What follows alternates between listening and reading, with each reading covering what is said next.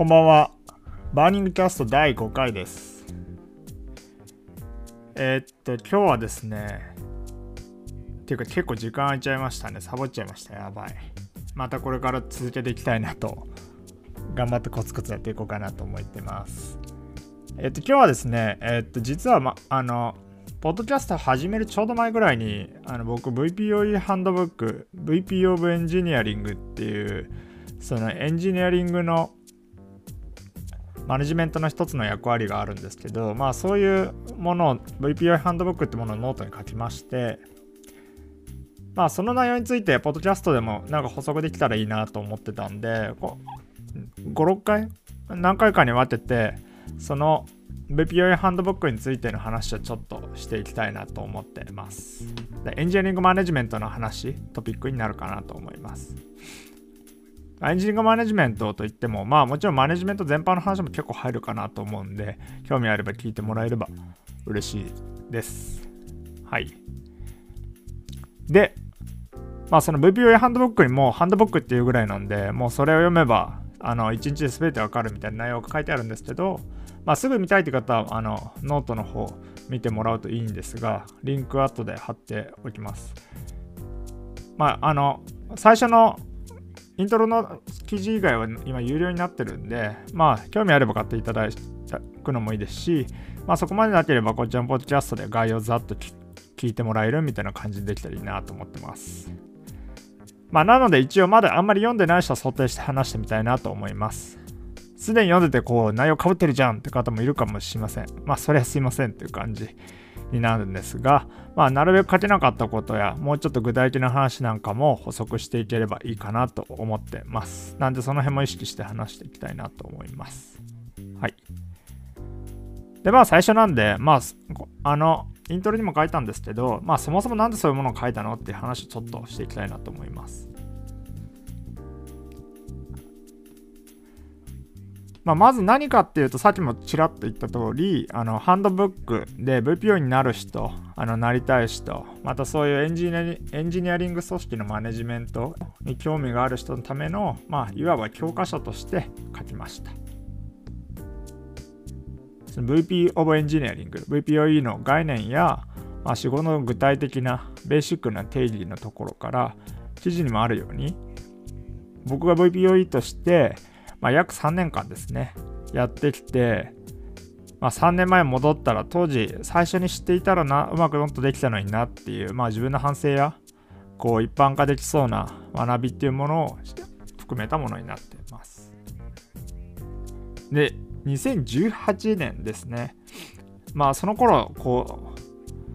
実はそのハンドブック自体は2019年とか18年の終わりぐらいから書いてたんですけど、まあその8年当初とかで言うと、まあ、かなりその VPOE と言われる人って実際少なかったんですよね。まあ、今だと結構メジャーになってきて、まあ、CTO は当たり前にいますし、VPOE もある程度の規模、30人から50人ぐらい以上の会社だと、まあ、結構採用してるところ多い気がします。で、なので、まあ、今皆さんが聞いても VPOE いる会社っていうのは、まあ、パッと2、3思い浮かぶんじゃないかなと思うんですが、まあ、当時だとですね、あの参考にしたのどこだったかな確か、あのグノシー、あ、違う、メルカリさんかなあと、まあ、フリーの VPO の確か CTO VPO みたいな記事を読んだ覚えがあるんですけど、まあ、ググって日本日本語のだとようやくいくつか見つかるみたいな状態だったかなと思います。まあ、それぐらいですね、CTO はメジャーになってきたけど、まあ、マネージャーは、まあ、エンジニアリングマネージャーもそこまであの今ほどは注目されてなかった時期だったんで、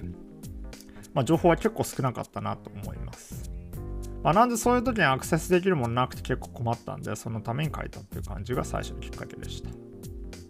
で、こう、まあ、だんだんメジャーになってきたって話をしましたけど、まあ、そうなってきた背景をこうずっと3年ぐらい見てきてを感じるところとしては、まあ、もちろんこれ内製の開発組織のニーズっていうのが、まあ、どんどん高まってるのはもちろんなんですけど、まあ、それぞれのこの立ち上がってきたスタートアップがおそらくより成熟してきたある程度の規模数十人いるって規模がさらにその数十人後半とか100人超えるみたいなフェーズに入ってくる企業まあそれこそ5年前6年前ぐらいに知ってた名前の会社が今上場してたりするとこも多いので、まあ、そういった企業の成熟とか成長に応じてニーズも高まってきてる部分あるんじゃないかなと個人的には感じますし、まあ、エンジニアリングに対するマネジメントっていう部分の課題とかよりこうニーズってものも高まってきているなと注目度上がってるなと、まあ、3年間通して言えば感じますね。もともとその大きい会社にいわゆる部長級みたいなものが VP がついて、まあ、昔から例えばアップルも例えば VP エンジニアリングって昔からあの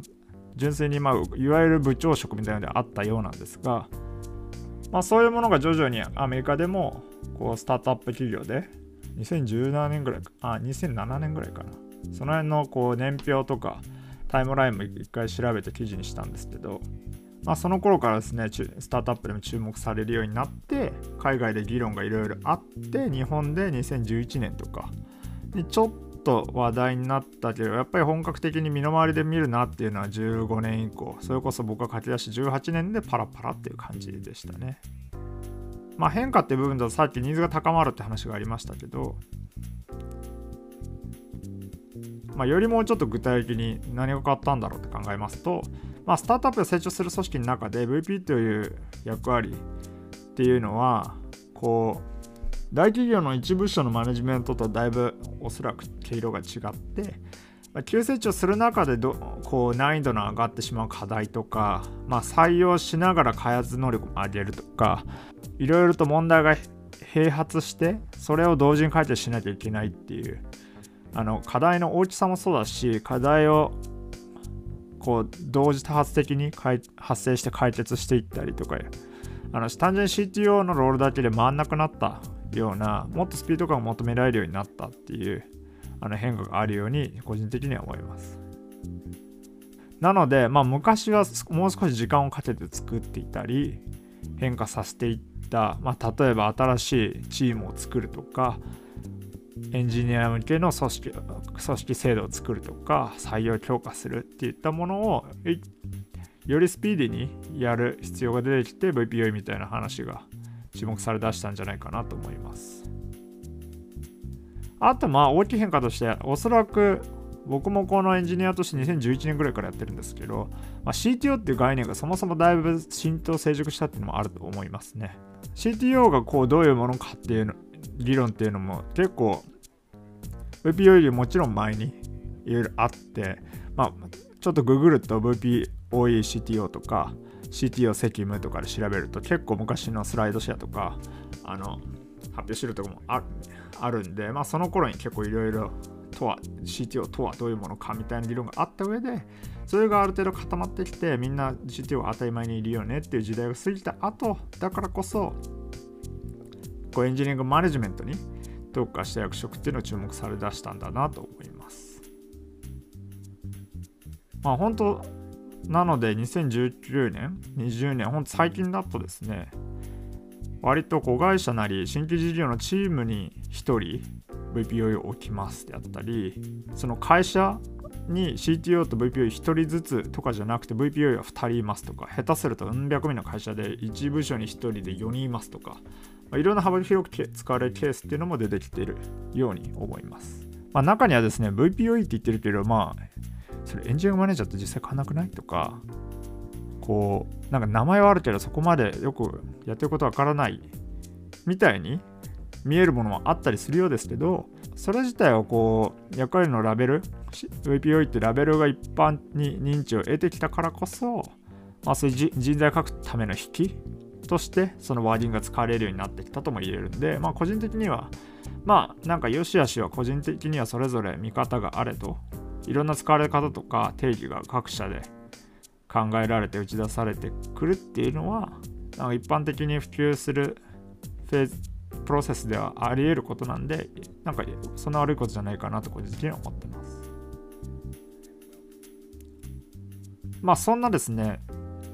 ここ23年だけであってもやっぱりこうニーズの変化っていうのを実際僕もやる中で感じていって、まあ、そこでですねいわゆるこの CTO と VPOE、まあ、が設置しましたとかいうのはあるんですけど実際その人たちのためのそのなった当人が何をしたらいいかっていうものを助けてくれるものがなかったので、まあ、そういうものの助けに本当あのブログ記事に書いた通り3年前の自分用に書いたようなものなんですけど役に立つようなものを作りたいなと思って作ったのが VPOE ハンドブックの始まりでした。まあ、なのでですね、まあ、せっかく、まあ、このポッドキャストこれから何回かやっていくものだけでも読んで、あ、読んでではなくて聞いていただいて、まあ、そこだけでも何か少しでも追体験していただいて、こう、あらかじめ選択肢なりイメージを持ってもらう。まあ、あのこういう新しい概念とか新しい役割に対して一番はやっぱそれが大事だと思うんですよね。こう本当にあの会社でベンチマークの目標とかその見本にする人がいるような役割っていうのはその人に習えばいいんですけどやっぱりそういうのがなかなかない。私がいないの役割ってなかなかそういう方がいないしそのトップレベルの方でも分かってないというか知らない。で教えようがないみたいな状況になってしまうんでまあそういう追体験をしてある程度選択肢を持ってある程度この後何が起きるんだろうっていうイメージを少し持って始めるのって全然個人的にはすごく違うと思うんで、まあ、そのイメージこう素振りをして VPU ハンドブックを読んで素振りをしてもらってですねあこういうここにこういう球が来るなとかこういう攻め方来るこうこういうピンチが来るなとかだからそのためにこういうこと考えなきゃいけないんだなとかまあその準備がしっかりできるようにこうそんなコンテンツになったらいいなと思ってます。やっぱそういう情報がないからですね、こう、すごく後から見るとよく考えるとそんな難しくないことなんですけど、やっぱすごい無駄無駄な泊まりしたなとか、あのメリデがメリデ目が見えないとか選択肢がわからなくすぎて、こう、なんかちょっとした恐怖感があったり、あのリスクを感じたり、無駄な必要以上のリスクを感じたりってこともあると思うんで、まあ、そういうことがなくなって、いいスタートダッシュを VPO にチャレンジするなり、VPO に近い、等しい、近しい役割を頑張ろうとしたのためになったらいいなと思います。まあ、なんで超ニッチだとは思うんですけど、せっかく書いたんで、また、あの、ポッドキャストなりの、まあ、ポッドキャストの方が聞きやすいって方もしかしたらいるかもしれないんで、まあ、そういう人のためにも、なるようなものを何か発信していけたらいいなと思ってます。はい。まあ最初はイントロなんでね、まあ、このぐらいにしてもうちょっと中身に触れたり、今後はですね、こう実際に書けなかった部分や、その書いた部分のもう少し自分が現場でこの3年間でやってきたものの具体で、超具体的な話とかも踏まえて、この後話していけたらいいかなと思ってます。はい。